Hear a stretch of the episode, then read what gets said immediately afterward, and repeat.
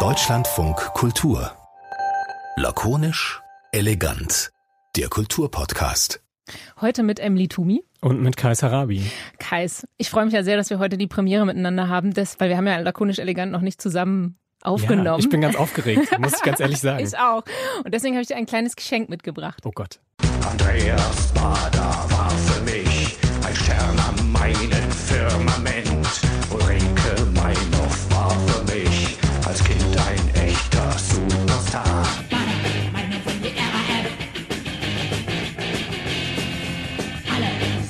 schon lange tot. Nun kämpfen die Menschen nur noch für Hunde und Benzin. Folgen Jürgen und Slatko und nicht mehr Bader und Enslin. Was lachst du denn so, Kais? Wow. Ähm, ja, also ich weiß natürlich, was unser Thema heute sein wird und Mhm. musikalisch ist die Auswahl dazu auf jeden Fall sehr passend, aber Jan Delay ist schon so Ich ouch. Ja, ich, ich konnte es mir nicht verkneifen, ähm, weil das hat einfach Spaß gemacht, vorher sich durchzuhören durch all diese Pop-Songs und äh, Punk-Songs, die Stammheim oder eben Bader Meinhof äh, thematisieren. Und das ist natürlich auch der Grund, warum wir heute uns das jetzt gerade angehört haben, weil Stammheim abgerissen wird. Also nicht der ganze Knast, sondern nur die Mehrzweckhalle, ähm, in der der Gerichtsprozess gegen äh, die RAF-Terroristen Bader, Meinhof, Raspe, Enslin stattgefunden hat, der auch so legendär ist. Die Halle kann man sich übrigens auch ähm, im Film der Bader-Meinhof-Komplex ansehen. Der wurde tatsächlich in dieser Mehrzweckhalle gedreht, die jetzt äh, abgerissen wird. Und ich finde, Mehrzweckhalle passt auch total, weil es wirkt wirklich wie so eine ein bisschen umgebaute Turnhalle eigentlich. Die Rote Armee-Fraktion, also die RAF, die haben sich dann letztlich da ja auch umgebracht. Das ist also ein, ein symbolisch sehr aufgeladener Ort. Und wir haben uns gefragt, ob der Abriss an sich eigentlich egal ist oder ob äh, dieser symbolische Ort doch irgendwie eine Relevanz auch hat für das Erinnern an äh, den sogenannten deutschen Herbst, also die Zeit eben Ende der 70er Jahre, als diese linksextremistische, als der Terror äh, seinen Höhepunkt erlebt hat in der alten BRD. Ähm, und das ist ja eigentlich auch schon richtig lange her mit äh, guten 50 Jahren und trotzdem sieht man die Symbole der RAF natürlich immer noch äh, präsent auf T-Shirts oder auch in Lifestyle-Magazinen als Fotostrecke oder eben in Popsongs, so wie wir es gerade gehört haben. In Romanen und Filmen wird es natürlich auch aufgegriffen und immer wieder erzählt. Ja, vor allem aber auch irgendwie als Begriff. Also ich muss da gerade so aktuell natürlich an das Schlagwort von der Klima-RAF denken oder an diese äh, jüngst wieder für Schlagzeilen sorgende Jan Böhmermann-Aktion, der diverse PolitikerInnen und JournalistInnen da als RAF-Fahndungsplakat inszeniert hat und dafür auch richtig Ärger bekommen hat. Also die RAF wird man irgendwie einfach nicht los, obwohl der deutsche Herbst jetzt auch schon bald 50 Jahre her ist. Nils Werber, den haben wir uns eingeladen heute in das lakonisch elegant Studio. Äh, Nils Werber ist Kultur- und Literaturwissenschaftler an der Universität Siegen. Ja, herzlich willkommen. Ja, vielen Dank für die Einladung. Und das ist ja auch für mich eine Premiere. Das passt sehr gut. Stimmt, Sie waren noch nicht bei lakonisch elegant bisher. Ganz genau. Sind Sie auch so aufgeregt wie wir? Ja. Ich habe mich auch schon geräuspert vorher. Wie ist, wie ist es Ihnen denn gegangen, als Sie äh, davon gehört haben, dass dieser, dieser Mehrzweckbau in Stammheim jetzt abgerissen werden soll? Ja, Ich fand das jetzt nicht nur dramatisch. Ich glaube, äh, der Ort, der in Stuttgart interessanter ist, äh, ist das Grab von Bader, Enslin und Raspe. Da stehen die Namen drauf. Das Grab ist ein bisschen verwaist. Manchmal liegen frische Blumen. Im Moment, als ich das letzte Mal zufällig da war, vor zwei Wochen, da lag dann nur noch eine sehr vertrocknete Rose und ansonsten Plastikblumen. Also äh, ich könnte mir vorstellen, dass man an diesem Grab sozusagen die Konjunkturen des Interesses äh, ablesen könnte. Die Mehrzweckhalle, die finde ich jetzt äh, nicht so sonderlich interessant, aber man kann ja beobachten, dass alles, was irgendwie äh, so einen gewissen Kontakt hatte mit der RF, dass das doch dann immer wieder zum Thema wird. Also zum Beispiel auch die Landshut, also das Flugzeug, in dem diese berühmte Entführung war 1977. Da gab es dann auch große Fotostrecken, als sie dann aus dem Verkehr äh, ge genommen worden ist. Man hat ja auch überlegt, daraus jetzt ein Museum zu machen. Also alles, was irgendwie mit der RF äh, in einem Kontakt gestanden hat, in einem direkten, scheint also äh, gewissermaßen von der Aufladung, von der Sie gesprochen haben, betroffen zu sein. Die Möbel aus Stammheim, die werden äh, natürlich auch in Museen äh, transportiert werden. Also die wird man auf jeden Fall auch äh, langfristig noch sehen können. Stammheim, da denkt man ja bei diesem Schlagwort für diese äh, die Todesnacht, in der sich Andreas Bader, Gudrun Enslin und Jan Karl Raspe dann umgebracht haben. Ähm, das Gebäude selber, wenn man sich das anschaut, ist ziemlich unspektakulär eigentlich. Ne? Es ist so ein hässlicher Betonklotz, ähm, wenn ich das mal ganz unpräzise Ja, war so beschreiben als- kann. Als Turnhalle war das ja geplant für die Strafan äh, für Strafvollzugsanstalt. Ja, und äh, ich kann mir auch vorstellen, dass viele gar nicht wissen, wie dieses Gebäude überhaupt aussieht, weil man vielleicht am ehesten dann noch Bilder eben aus dem äh, Verhandlungssaal kennt oder auch aus den Zellen. Deswegen auch die Frage, ne, ist dieser Ort dann quasi auch als Symbol gar nicht mehr wichtig? Weil es gab ja durchaus auch Historiker, die sich dafür eingesetzt haben, dass das Gebäude erhalten bleibt. Ich finde das Gebäude selbst auch wirklich langweilig. Also wenn man in den 80er Jahren in der Schule war und in einem, in einem neueren Gymnasium, dann haben alle diese Mehrzweckhallen gesehen. Also ich finde es, ich das jetzt nicht so interessant. Also ich glaube, dass es eher jetzt interessant ist, dass doch solche Nachrichten zum Anlass werden, wieder über die RF zu sprechen. Und das zeigt ja doch, dass das noch nicht äh, vorbei ist. Und Sie haben ja gerade jetzt auch so einige Musikstücke angespielt, wo man sieht, dass, äh, dass er sozusagen jetzt auch in der Populärkultur das immer wieder auf Interesse stößt. Und was mich daran interessiert, ist die Form des Interesses. Also bei Böhmermann, bei dieser Aktion war es ja sozusagen die Form dieser Fahndungsplakate. Und die sind ja wirklich ikonisch. Ich glaube, dass jeder in meinem Jahrgang jetzt in den 60ern sich an diese Fahndungsplakate erinnern kann und dass man diese Form sofort wiedererkennt. Dazu zählt auch der Stern, der ja auch in der Popkultur also vielfach variiert worden ist, also der rote Stern mit dem Gewehr, also der Maschinenpistole von Heckler und Koch. Auch da erkennt man sofort wieder, worauf angespielt wird, wenn das leicht variiert wird. Und das finde ich eigentlich jetzt das Interessante eher. Wie kann jetzt aus einem Phänomen jetzt des Terrorismus, der, wirklich die Bundesrepublik in den 70er Jahren schwer erschüttert hat, wie raus kann da eigentlich jetzt ein eher popkulturelles Phänomen werden. Also sozusagen jetzt in Ihrem Podcast geht es ja um Hochkultur und Populärkultur und alles dazwischen. Also das, warum ist das jetzt eigentlich ein Thema für uns und nicht jetzt für Juristen oder Historiker? Ja, dann würde ich aus der rhetorischen Frage einfach mal direkt eine Frage an Sie machen. Warum ist das ein Thema für die Popkulturforschung? Das kann ich natürlich dadurch leicht beantworten, weil es eben massenhaft vorkommt. Also ich glaube, man kann sich schwer mit äh, Popliteratur oder auch mit äh, Popästhetik ähm, beschäftigen in der Bundesrepublik, ohne darauf zu stoßen. Man stößt halt auf die entsprechenden Musikstücke. Also jetzt, Sie hatten ja gerade bei Jan Delay sagen, schon angedeutet, oh Gott, oh Gott, also da gibt es eben den Song Die Söhne Stammheims, Bubak, Rack Rack 2001 und da gibt es so die Zeile, ja, schade, man kann wieder sicher Mercedes fahren, ohne dass die Dinger explodieren. Okay. Also sowas findet man halt äh, in der Musik, man findet äh, alle möglichen Dinge, jetzt etwa in der Mode, Modestrecken, äh, die Selbstmorde von Stammheim äh, nachspielen. Es gibt äh, Modefotografien, wo die Strecke RF heißt und die Leute sozusagen jetzt Enslin nachstellen, irgendwie als, als Art Model. Äh, es gibt alles Mögliche äh, und in, in der Literatur, glaube ich, gab es richtig mal eine starke Phase, wo ähm, der Terrorismus in der Popliteratur also ein ganz großes Thema war, aber auch vor allen Dingen die Formen aufgegriffen worden sind. Also bestimmte, bestimmte Sprüche, bestimmte ikonische Symbole. Mhm. Also es ist alles voll, die Populärkultur ist voll davon und wenn man sich dafür interessiert, dann stößt man sozusagen unweigerlich äh, auf diese Themen.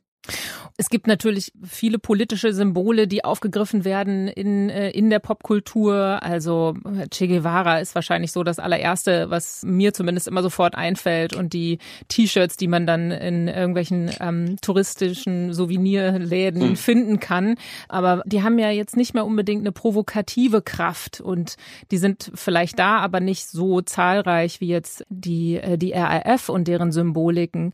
Ähm, warum ist das bei der RAF so, warum ist diese Kraft noch so stark und das alles noch so präsent? Ja, ich finde die Frage ganz interessant. Also jetzt, der, was ist eigentlich der Unterschied zu einem T-Shirt mit Che Guevara und einem T-Shirt mit dem Stern oder der Heckler und Koch äh, Maschinenpistole? Weil es ja beides gibt. Also jetzt dieses Hamburger Label Make und Knecht hat ja mal so eine Serie gemacht, äh, wo die da so ein bisschen spielerisch mit umgegangen sind. Also Prada Meinhof mhm. ist, die, ist diese Strecke. Also da gab es dann verschiedene Accessoires. Ich kann mich noch erinnern an äh, zwei Viva-Redakteurinnen, die dann so ein T-Shirt anhatten mit der Heckler und Koch und die dann so eine Baskenmütze auf hatten, dann die linke Hand zur Faust geballt. Das ist natürlich erstmal interessant. Also was, was heißt das eigentlich, dass man das machen kann? Also das sind natürlich alles jetzt Beispiele äh, jetzt äh, ungefähr aus dem Jahr 2000, das ist jetzt auch schon länger her. Und da scheint es wirklich so zu sein, dass der, der politische Gehalt gar nicht mehr mittransportiert wurde. Ich würde jetzt, glaube ich, unterstellen, dass jetzt die Zeitschriften oder auch diese Designer, die Leute aus diesem Viva-Kontext, die das anhatten, dass die jetzt nicht ernsthaft jetzt nochmal die Aktion der RF verherrlichen wollten. Also das Interessante scheint mir zu sein, dass das wirklich historisch und politisch völlig entkernt worden ist damals. Also dass es nur noch darum ging, dass die Form erkannt wird und dass das dann irgendwie ironisch oder witzig wirkt, aber niemand mehr auf die Idee kommt, dass da jetzt irgendwie ernst gemeint. Aber ist ja auch ein bisschen typisch für die, für die Zeit damals, für die so beginnenden Nullerjahre, denen man ja immer so vorwirft, dass es zumindest in der Populärkultur eine sehr, sehr unpolitische Zeit einfach war. Aber wenn man jetzt so wieder die Beispiele von heute ranzieht, irgendwie das Reden von der Klima-RAF oder auch dieses ikonische Fahndungsplakat, das Jan Böhmermann sich ähm, ja. angeeignet hat, dann ist da ja wieder ein politischer Inhalt da auf eine gewisse Art und Weise. Ja, ich meine, ich will jetzt zur Verteidigung äh, sozusagen jetzt dieser Zeit vor 2000 irgendwie anführen, dass es ja auch jetzt da zum Beispiel Autoren gibt, die sich da auf extrem interessante Weise auch mit beschäftigt haben. Also Delius zum Beispiel mit Mogadischu Fensterplatz oder Reinhard Götz in kontrolliert. Also wenn man sich da die zum Beispiel das Cover von Reinhard Götz kontrolliert anschaut, da ist auch, da ist auch das RF-Logo zu sehen und Götz hat sich da sogar selber reinmontiert mit seinem Porträt. Und äh, der Text selber ist aber dann natürlich wirklich hervorragende Durcharbeitung des deutschen Herbstes von 1977. Also da kann man jetzt von, von so Verpoppung oder, oder so einem rein ironischen oder lustigen Zugang ist da, da kann nicht die Rede von sein. Also es gibt, glaube ich, immer beides. Also jetzt eine sehr, sehr interessante äh, literarische Auseinandersetzung. Auch Reinhard Götz hat man ja dem Sokam-Pop zugeschlagen. Und dann gab es aber eben andere Autoren, die sich nur für die Oberflächen sozusagen interessiert haben. Da kommt man ja auch auf einen interessanten Gegensatz jetzt in der Popkultur, was das eigentlich sein soll. Also die einen sagen ja, Pop ist sozusagen generell immer nicht ernst gemeint, das ist eher affirmativ, cool, passiv, also das ist eher, eher oberflächlich. Man, man interessiert sich für den schönen Reiz, für das Glam, für das Coole.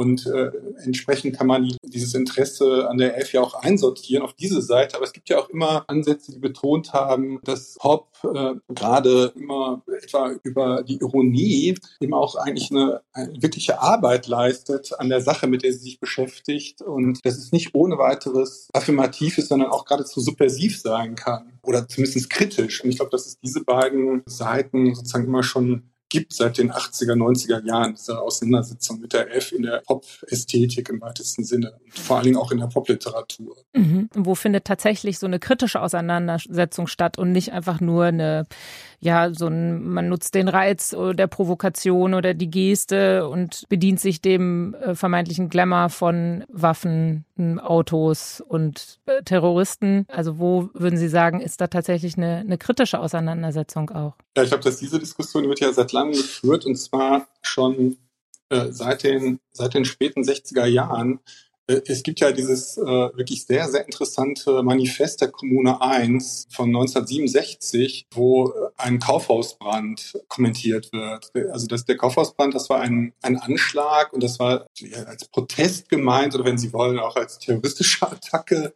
Äh, aber sozusagen die ideologische Begründung war eigentlich jetzt der Vietnamkrieg.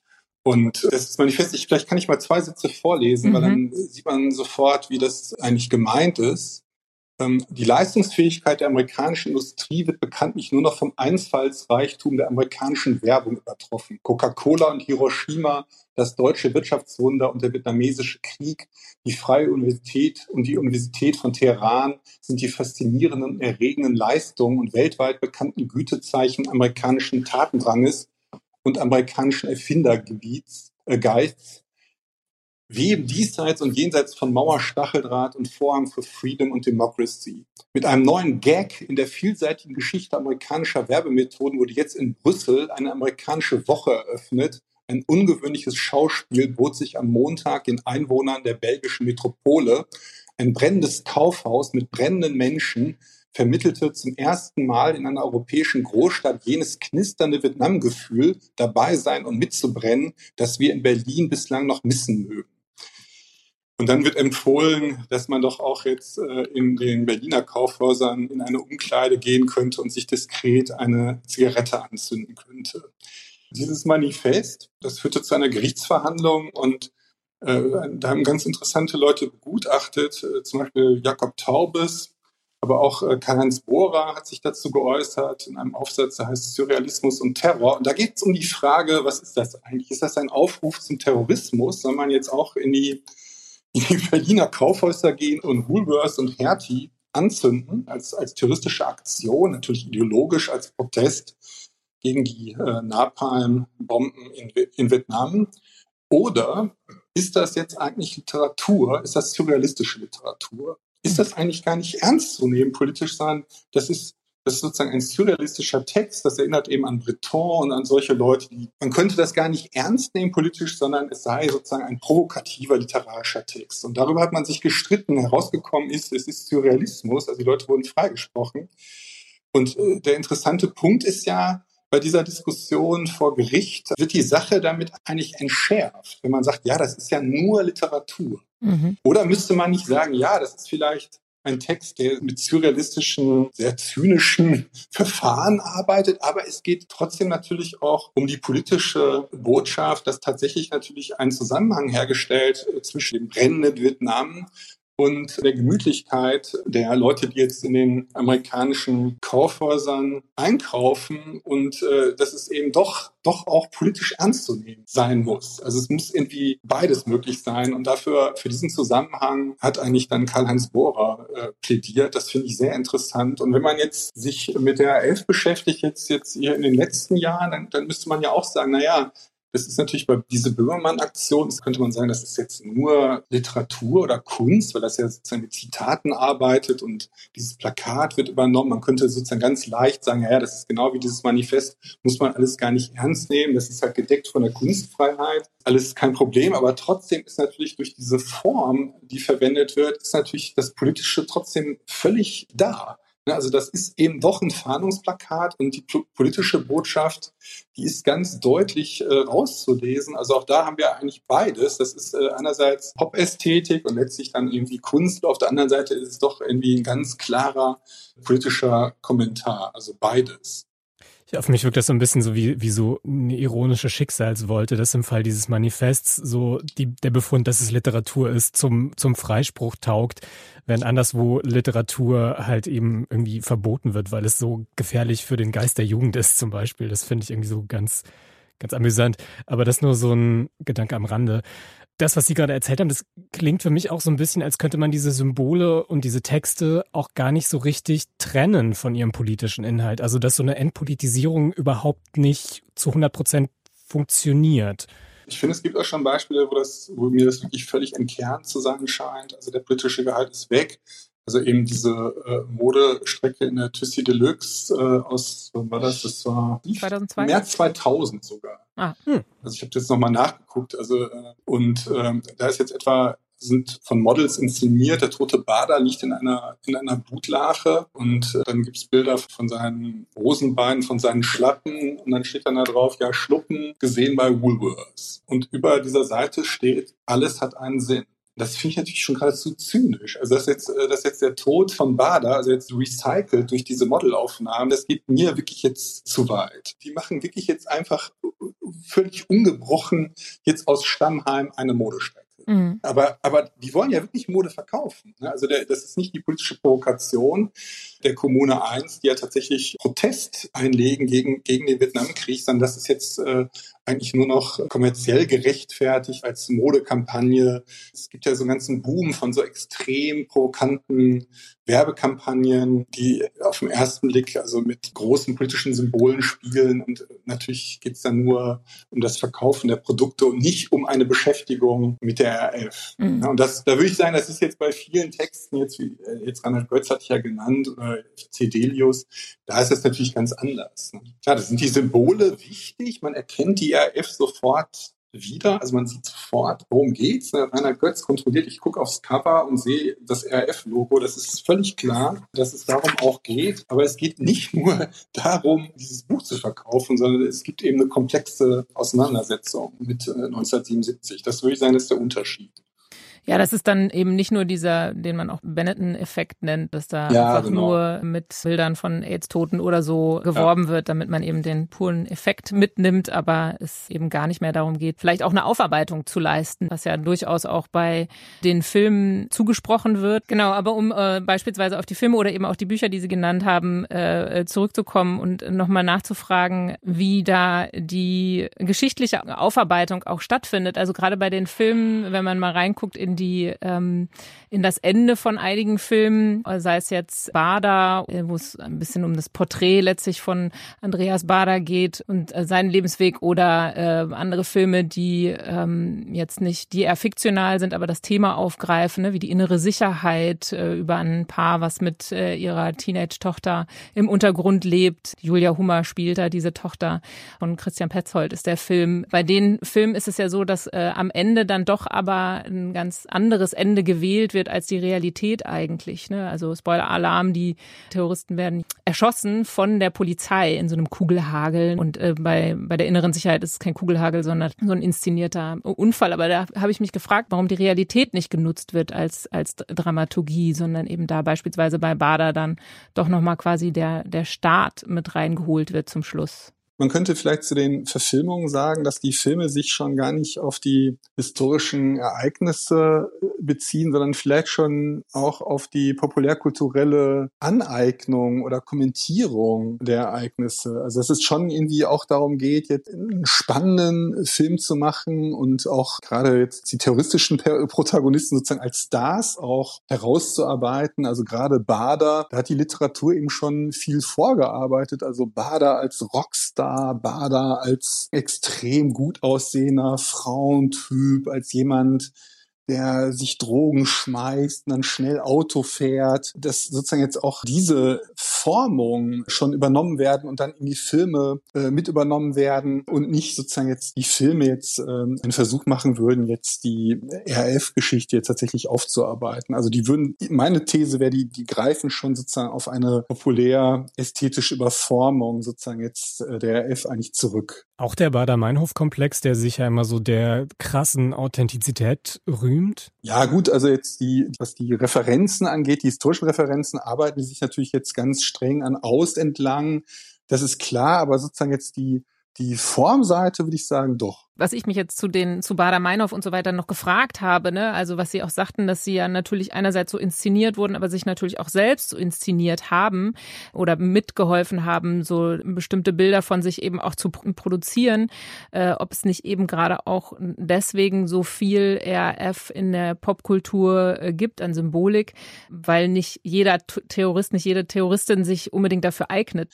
Ich würde sagen, dass die natürlich von Anfang an auch äh, Wert darauf gelegt haben, sozusagen, dass die Informationen jetzt äh, von der RAF, dass die auch sozusagen in die richtige Form bekommen. Also dass sozusagen die Mitteilungsseite, dass die wichtig ist, also wie kommuniziert man eigentlich und es gibt ja sozusagen eine ganz große Diskussion darüber, wer hat eigentlich das Logo entwickelt, ne? war es dieser Werbedesigner oder war es jener Künstler, ähm, also wer hat das eigentlich gemacht? Also mit dem roten Stern und der, der Heckler und Koch. Also das, die haben ein Logo entworfen, wo, wo viel Arbeit äh, reingeflossen ist und das immer noch bekannt ist. Also in Deutschland äh, sicherlich äh, mindestens genauso bekannt wie jetzt irgendwie Ronald McDonald oder, oder so etwas. Ne? Also das ist schon natürlich erstaunlich, also wie, äh, wie erfolgreich das äh, geworden ist. Und es liegt ja dann auch nahe, mit äh, dem Logo dann weiterzuarbeiten, auch wenn es jetzt keine terroristischen Botschaften mehr schmückt. Die Zeiten der Bekennerschreiben sind ja äh, Gott sei Dank jetzt äh, lange vorbei, aber das Logo wird immer weiter aufgegriffen und sozusagen leicht variiert, um jetzt halt andere Dinge damit zu machen, sei es jetzt äh, zum Beispiel T-Shirts zu verkaufen.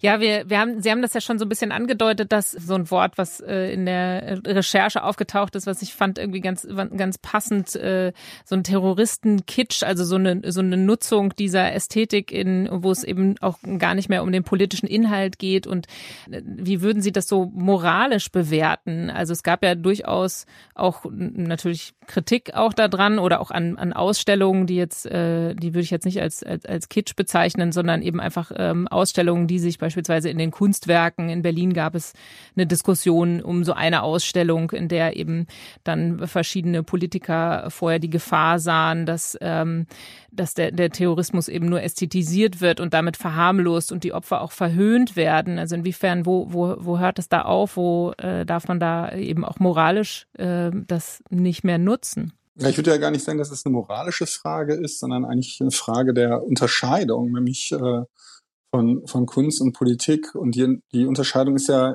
nicht immer leicht. Also wenn man jetzt die Logos weiterverwendet und, und sozusagen, sozusagen völlig unkritisch, also allein mit dem Ziel, Aufmerksamkeit zu erregen, Beachtung zu finden, dann könnte man ja zu Recht sagen, das ist jetzt wirklich eine Ästhetisierung jetzt von, äh, von, einem, von einem ikonischen Zeichen, was eigentlich jetzt auf auf terroristische Verbrechen referiert. Und das ist ja erstmal merkwürdig. Also ich glaube, bei einem Hakenkreuz äh, würde man doch sagen, ja, das, äh, das kann man nicht einfach so entkehren und nur noch ironisch äh, verwenden, obwohl das natürlich auch gemacht worden ist. Ne? Denken Sie an Sid Vicious. Ne? Also ich meine, wenn Sie die Kunstwerke äh, nennen, also ich habe äh, in den Kunstwerken auch schon Jonathan Mese äh, gesehen bei einer Aktion, wo er die ganze Zeit den Hitlergruß gezeigt hat das ist natürlich genauso eine, eine Frage. Also ist das jetzt noch Teil einer ästhetischen Performance? Ist das Kunst? Genießt das Kunstfreiheit? Oder ist diese, also diese, genau dieser Anspruch, das hat gar nichts mehr be zu bedeuten. Das ist politisch sozusagen völlig folgenlos. Das ist jetzt nur Kunst. Ist das nicht eigentlich schon das politische Problem? Also, dass mhm. man jetzt äh, den Hitlergruß das Hakenkreuz, also ich nehme jetzt mal die bösesten ikonischen Zeichen, die es gibt, ne, dass die jetzt äh, sozusagen äh, entpolitisiert werden und nur noch, wo man dann man behauptet, ja, das ist jetzt nur noch irgendwie künstlerisch interessant. Ne? Also da gibt's auch ja einen Autor, der das äh, auch, finde ich, also auf heikle Weise ausprobiert hat. Also äh, Matthias Falkbacken, der so einen Roman geschrieben hat, Macht und Rebell, wo irgendwie Hakenkreuz und das alles äh, über und über in diesem Buch nachgedruckt wird, weil der natürlich ausprobieren will, geht das noch? Ja, das das geht offensichtlich noch. Also wenn das in so einem Romankontext äh, erscheint, scheint man das machen zu können. Und einer der Protagonisten referiert dann auch so über die, die Werbekraft sozusagen des Hakenkreuzes und sagt dann, ja, das ist so ein so starkes Symbol, das erzeugt so viel Beachtung, das dürfen wir uns eigentlich gar nicht entgehen lassen. Und das finde ich dann äh, sozusagen jetzt natürlich wirklich interessant. Also man könnte auch sagen, also wenn man es moralisch sehen würde, dann würde man sagen, ja, das ist eigentlich, das ist böse, das, das sollte man nicht tun. Das, das klammer ich aber mal ein. Also die Herausforderung Forderung ist, glaube ich, eher, äh, das jetzt einzuschätzen, ist das jetzt äh, tatsächlich äh, Literatur und dadurch natürlich durch die Kunstfreiheit gedeckt oder oder ist es vielleicht auch wirklich äh, verunglückte Literatur oder schlechte Literatur, äh, wenn jetzt an solchen Zeichen eigentlich nur noch der Aufmerksamkeitsfaktor interessiert. Also ich finde das sozusagen historisch und politisch finde ich das sehr, sehr heikel. Und da ist es vielleicht bei diesem ganzen Set von RF-Symbolen, die ja auch total bekannt sind, ist das vielleicht auch das Problem. Also wie setze ich diese Zeichen ein? Dann gibt's ja, ich meine, wenn das jetzt einfach nur noch so auf einem T-Shirt steht und dann, dann reckt man die, die, die Faust und irgendwie ist das lustig oder witzig, man ist halt irgendwie cool, dann, dann geht das schon so ein bisschen in die Richtung, dass, dass, dass sozusagen der, der eigentlich die politische die, und auch die historische Referenz dieser Zeichen, dass die dass die verloren geht. Aber trotzdem, die RAF scheint ja dann immer noch mehr als Bürgerschreck zu taugen als das Hakenkreuz, wo man sich dann irgendwie bei Jonathan Mese die Klinke in die Hand gibt und sich freut, dass man jetzt Kunst gesehen hat. Also Jonathan Mese ist ja wirklich ein Phänomen. Es gibt ja vielleicht noch ein paar, paar andere. Also wer, wer, wie kann man das eigentlich machen? Also ich bin ja jetzt leider kein Kunsthistoriker, da müsste man mal zum Beispiel Wolfgang Ulrich fragen, also wer, welche Künstler und in welchem Kontext kann man sich eigentlich sowas erlauben, äh, jetzt äh, mit, äh, mit sozusagen diesen, diesen nationalsozialistischen Zeichen jetzt rum, um, rumzuschmeißen. Also mhm. wie jetzt, wie jetzt Mese das macht. Also ich kann mir vorstellen, dass das nicht alle dürfen und dass das schon, schon ein ganz bestimmter Kontext sein muss, wo sowas eigentlich möglich ist, also ohne, dass das sofort also zu Anzeigen führt und äh, dann gesagt wird, nee, nee, das ist jetzt hier die, äh, die Grenzen der Kunstfreiheit sind äh, überschritten, das sind jetzt, ist das Zeigen von verfassungsfeindlichen Symbolen und so weiter. Also das wäre ganz interessant mal zu schauen, wo das eigentlich geht und wo das nicht geht. Bei den RF-Symbolen ähm, das, ist es vielleicht ganz genauso. Also es ist auch, auch eine interessante Frage, wo geht das eigentlich und wo geht das nicht?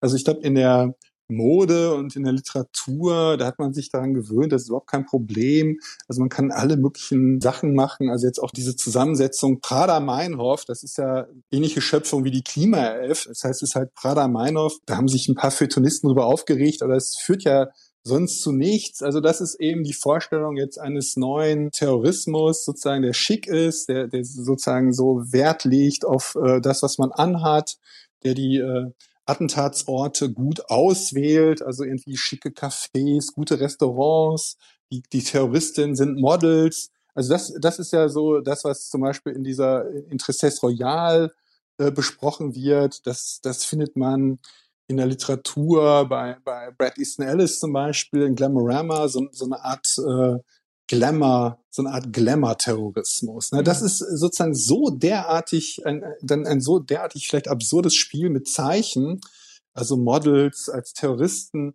dass das keiner wirklich ernst nimmt und das wird sozusagen jetzt als äh, ironische Spielerei, wird das abgebucht und keiner riecht sich darüber auf. Ne? Mhm. Ähm, wenn, wenn jetzt aber, wenn jetzt aber Böhmermann das macht, ne, also als, äh, als politische Aktion mit dem Fahndungsplakat, da hat das zum Beispiel ganz andere Konsequenzen und das wird sofort politisch ganz anders eingeordnet. Ich finde das interessant, jetzt zu überlegen, wo, wo geht das eigentlich und wo hat das auf jeden Fall stärkere Folgen? Wo gibt's dann, gibt's dann irgendwie größere Reserven oder auch eine Kontroverse jetzt, wie, wie etwa im Fall Böhmermann? Viele von den, ob jetzt Filme oder Bücher, die sind äh, ja durchaus alle auch schon ein bisschen älter, also auch die Modestrecke ja eben schon ein bisschen älter. Ja. Äh, gut, die Aktion von Böhmermann, die ist jetzt sehr, sehr jung, aber wir haben uns gefragt, ob die Nullerjahre, die haben, erleben ja ein Revival, ob quasi auch die RAF jetzt ein, ein Revival erlebt, deren Symbolik. Wie, wie schätzen Sie das ein? Ich meine, alles, alles hat ja immer ein Revival, deshalb wird das wahrscheinlich unvermeidlich kommen. Also ich bin mal, bin mal gespannt. Ja, vielen, vielen Dank, Nils Werber, dass Sie sich die Zeit genommen haben, heute mit uns zu sprechen. Und vielen Dank auch an unsere RedakteurInnen. Äh, diesmal waren das äh, Ivy Norti und Habesh Merabi, die uns sehr geholfen haben bei dieser Folge von Lakonisch Elegant. Genau, und ich sage vielen Dank, Emily Toomey, dass du diese Premiere mit dir, mit mir heute gemacht hast. ja, danke dir, Kaiser Rabi. Vielen Dank, es war für mich eine Premiere. Und auch äh, danke euch fürs Zuhören. Ihr könnt uns natürlich auch Feedback schreiben. Nein, ich habe gehört, man soll das äh, als Aufforderung formulieren. Schreibt uns Feedback. Falls ihr wollt, dass wir über ein Thema sprechen sollen, schreibt uns das auch gerne per Mail an lakonischelegant.deutschlandfunkkultur.de und natürlich gebt uns Herzen, Brezeln, Sterne und was man sonst noch machen kann. Schreibt schöne Bewertungen bei Apple und Spotify und empfehlt uns gerne auch weiter. Bis dahin. Tschüss. Tschüss. Tschüss. Deutschlandfunk Kultur.